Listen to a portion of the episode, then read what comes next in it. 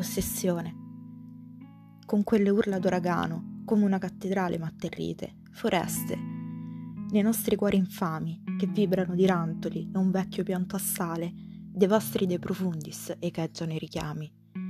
T'odi, oceano, non meno di te ire e tumulti mi nutro dentro l'anima, e riodio l'acerbo riso dei vinti, gravido di lacrime e di insulti, nelle dirotte musiche del tuo riso superbo. Se fossi senza stelle mi piaceresti o notte, ma il linguaggio che parla il loro lume è noto, mentre quello che io cerco è il nero, il nudo, il vuoto.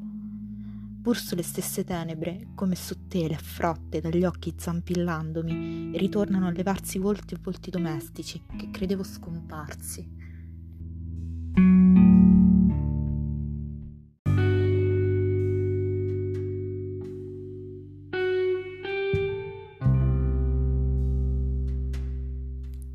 A colei che è troppo gaia.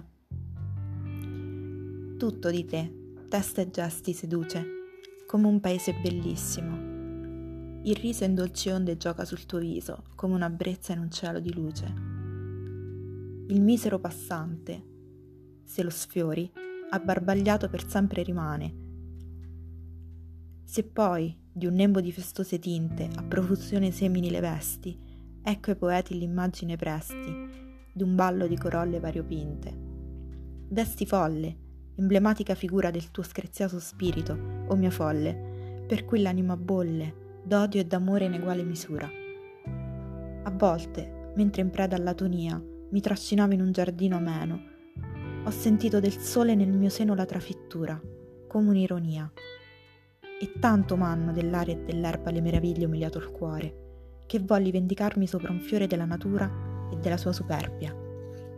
Così, una notte, nell'ora che scade le voluttà, verso i caldi trofei della tua carne, strisciare vorrei, come un vigliacco, nel silenzio grande, per castigare la tua gioia di vita, il petto tuo pacificato battere e aprirti nelle membra stupefatte una profonda e spaziosa ferita. E infine, per queste labbra più floride e rosse, il mio veleno infonderti, sorella.